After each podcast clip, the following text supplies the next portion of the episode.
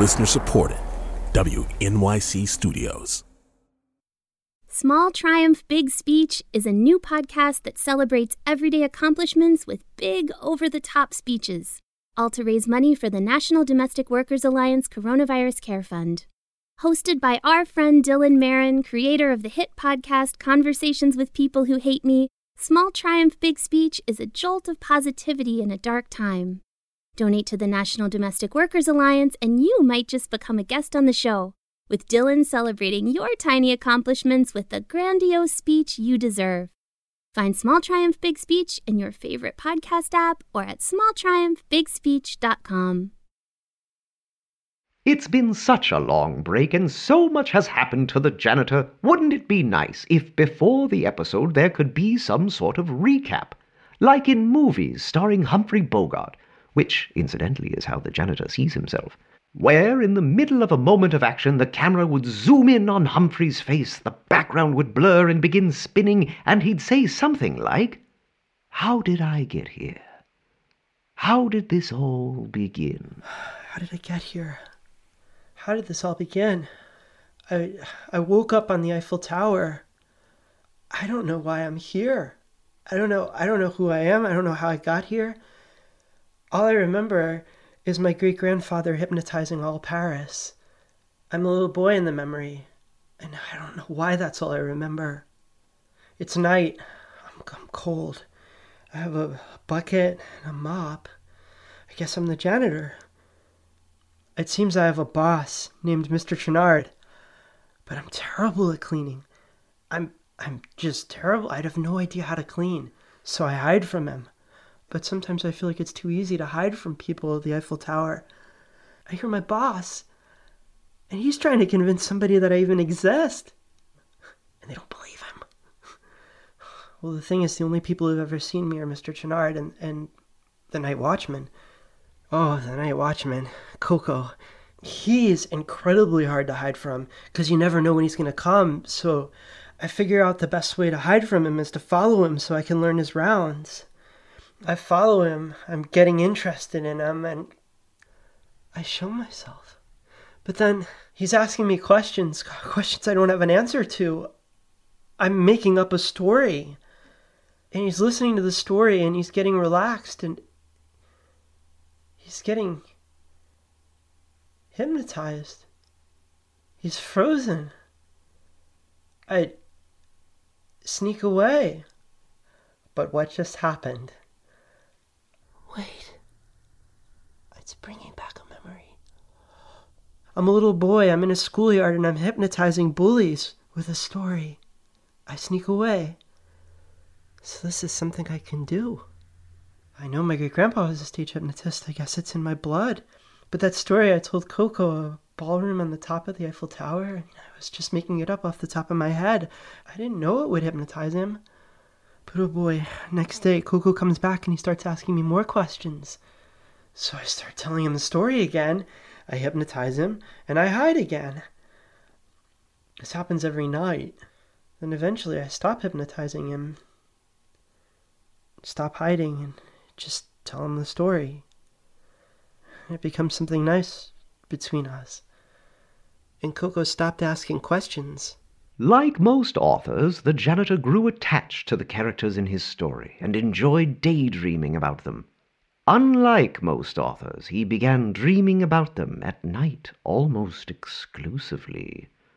When he does either, I usually say something like, and the janitor's eyes mist over, Meanwhile, in the broadcast ballroom, we find Chief Stagehand Letitia Saltier, yada, yada, yada, and we go right in and see everything he dreams. I dream so much about the ballroom and the show and all the people in it, I begin to wonder about it. But then suddenly, I start getting new memories. I'm remembering my childhood. I remember running away to my great grandfather's in Paris and being there. I remember my great grandfather telling me a story about a hypnotic stunt where people look into shoeboxes and see something important that they'd forgotten. I have a shoebox, so I look in it. I see something important. How my time with my great grandfather ended. In the story, All the people who'd looked into the shoeboxes were never seen or heard from again. It was mysterious, but it was because they'd all gone off and started new lives.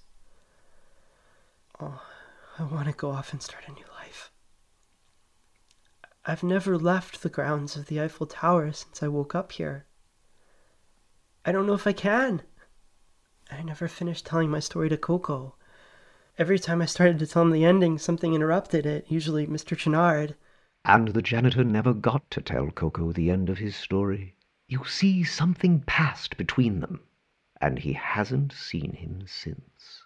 I'm so concerned I break into the ticket booth and I, I know I shouldn't because that's where they keep, you know, the money and stuff and it's really bad if I'm found in there, but I, I broke in anyway because that's Coco's office at night and he keeps his night watchman's log in there. I see a note on the floor. Coco's gone. He's disappeared. Because of a secret to do with me. Somebody's coming. There's no place to hide. Yes, that's exactly what Humphrey Bogart would have said in one of those glorious recaps. It's a shame we can't do one. But we don't have Humphrey. Well, at the very least, I can say, Welcome back to the orbiting human circus. We will begin in just a moment.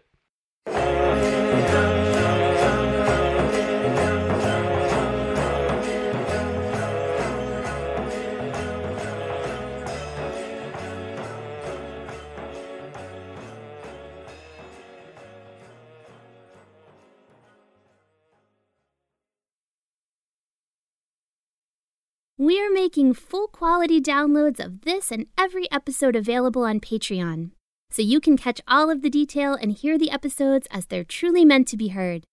Become a friend of the Orbiting Human Circus on Patreon to get them today at patreon.com slash orbiting human circus. That's patreon.com slash orbiting human circus.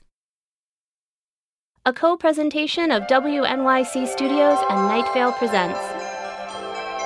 You are listening to the orbiting human circus of the air.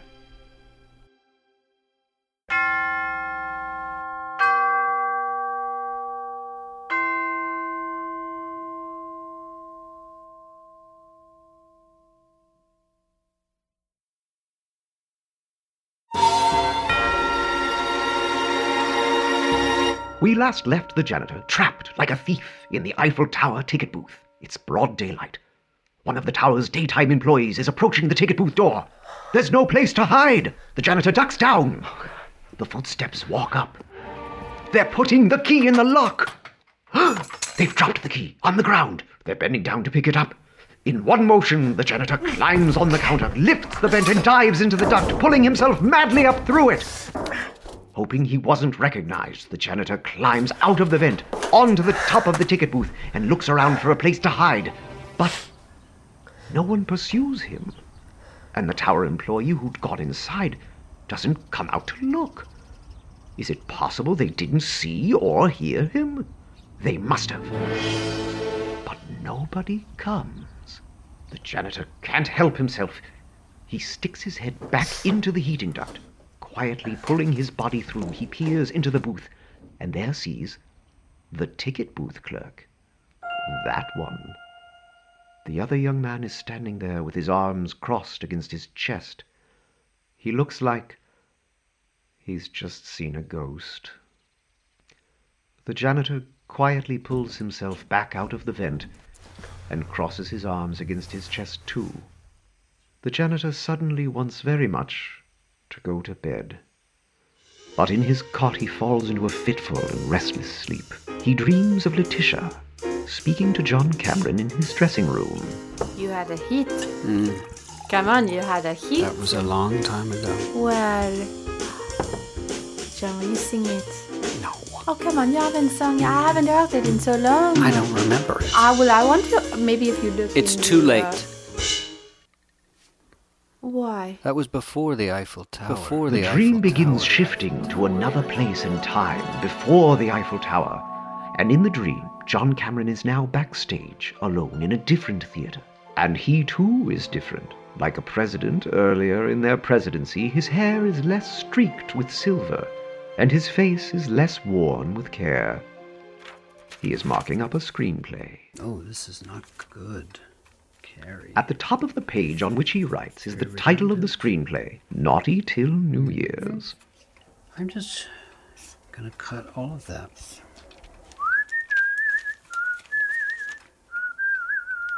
Oh.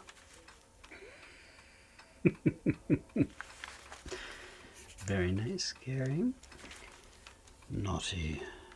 But suddenly he hears a sound from inside, coming from somewhere near the stage.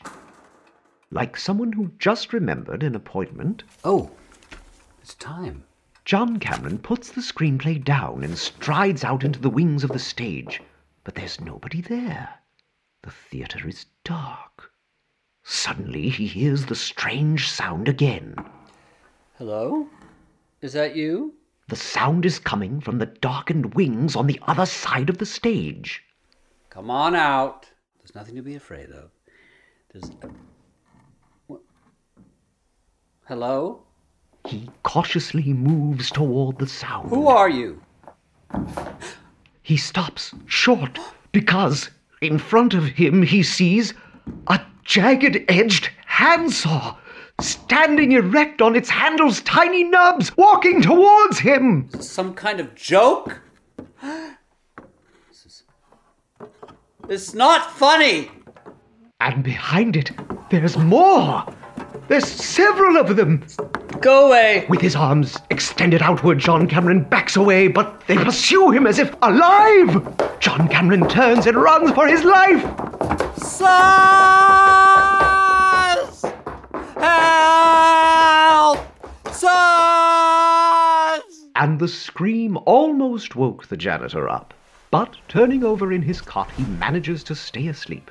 And the dream drifts back once again to John Cameron's current dressing room at the Eiffel Tower, where John is telling Letitia about that first experience with the saws. Letitia asked him what he did. You threw up. I. s- After I screamed and ran away, vomited. Well, that did it. That woke the janitor up. But it was the scream that he thought of first. The scream brought back a familiar feeling of something he can't quite remember. It's at the back of his mind. He focuses desperately on it. Here it is again, set to the Schumann Piano Quintet in E flat major.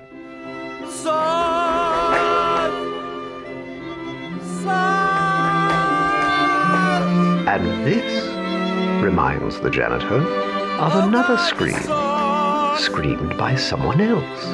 Why, it was Jacques.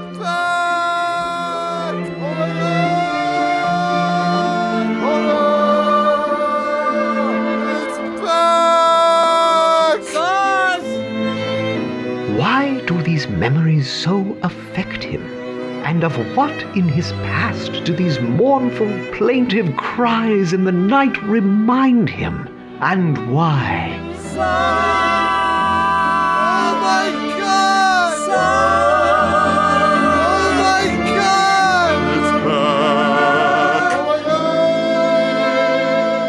And that reminded him of something else.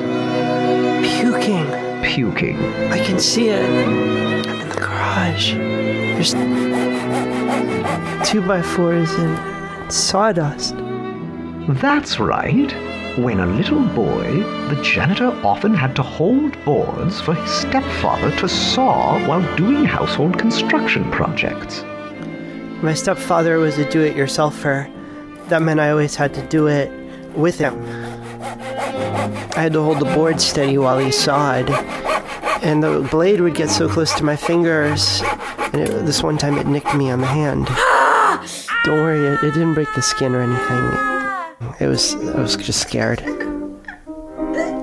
But I was terrible at construction. I'd always throw up. One time, I puked right on my stepfather. But that wasn't the scream the janitor was trying to recall. And then the janitor remembered another. When I first ran away to Paris, ah! I woke up one morning and I, I went. I, I didn't really. It was when I was first at my great grandfather's, and I, I didn't know my great grandfather very well yet. And his apartment was really big. And I turned this corner and I saw my stepfather there with a saw. He was sitting down and it was in his lap. But then my eyes adjusted and I saw it was my great grandfather. He was sitting down in a chair and he had the saw balanced um, between his knees. I had startled him when I'd screamed, and he just looked at me and he he asked me to scream again. and so I did. Ah! He said perfect G major, and then he told me to scream again.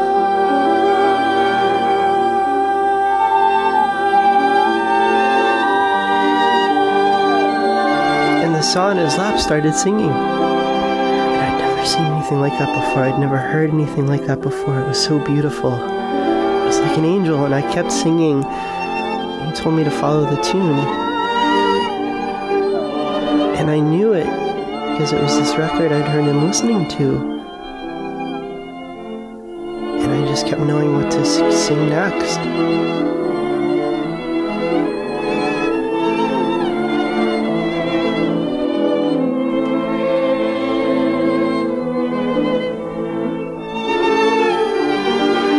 How my great grandfather got me to sing.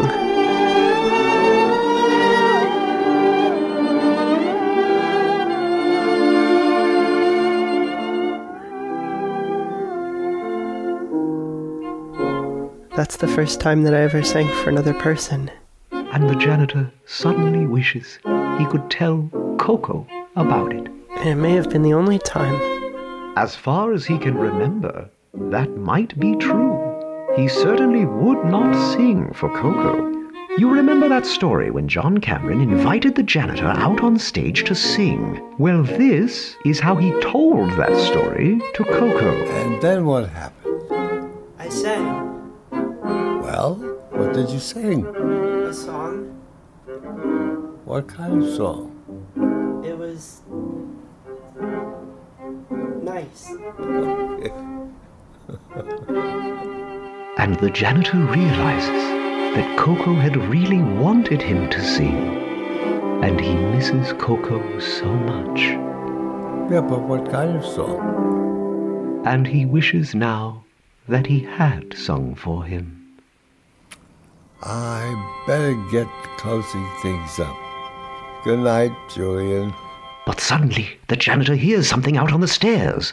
Is it And the janitor rushes out of his room. Coco?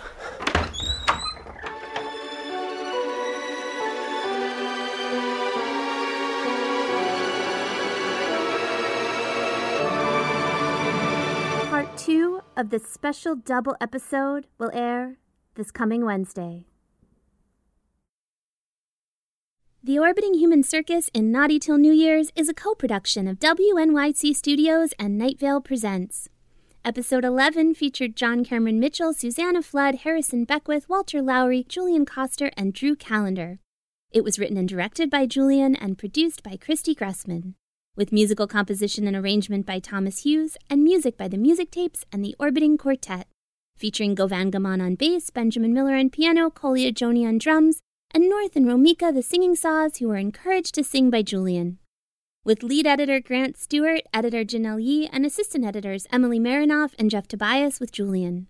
Sound design by Jonathan Siri-Mohs, Foley by John Ringhofer, and lathe cutting by Steve Espinola. Engineering by Vincent Cacchione, and additional production and mixing by Will Stanton. And Julian's performance in the recap was directed by guest director Dennis Koster, Julian's father. Music from the show is being released by Merge Records throughout the season. Look for it on Spotify, Apple Music, Amazon Bandcamp, or your favorite digital music service provider. Become a friend of the Orbiting Human Circus on Patreon at patreon.com slash orbitinghumancircus, and follow us on Instagram at Orbiting Human Circus or Twitter at Orbiting Human. For more information and full credits, go to orbitinghumancircus.com.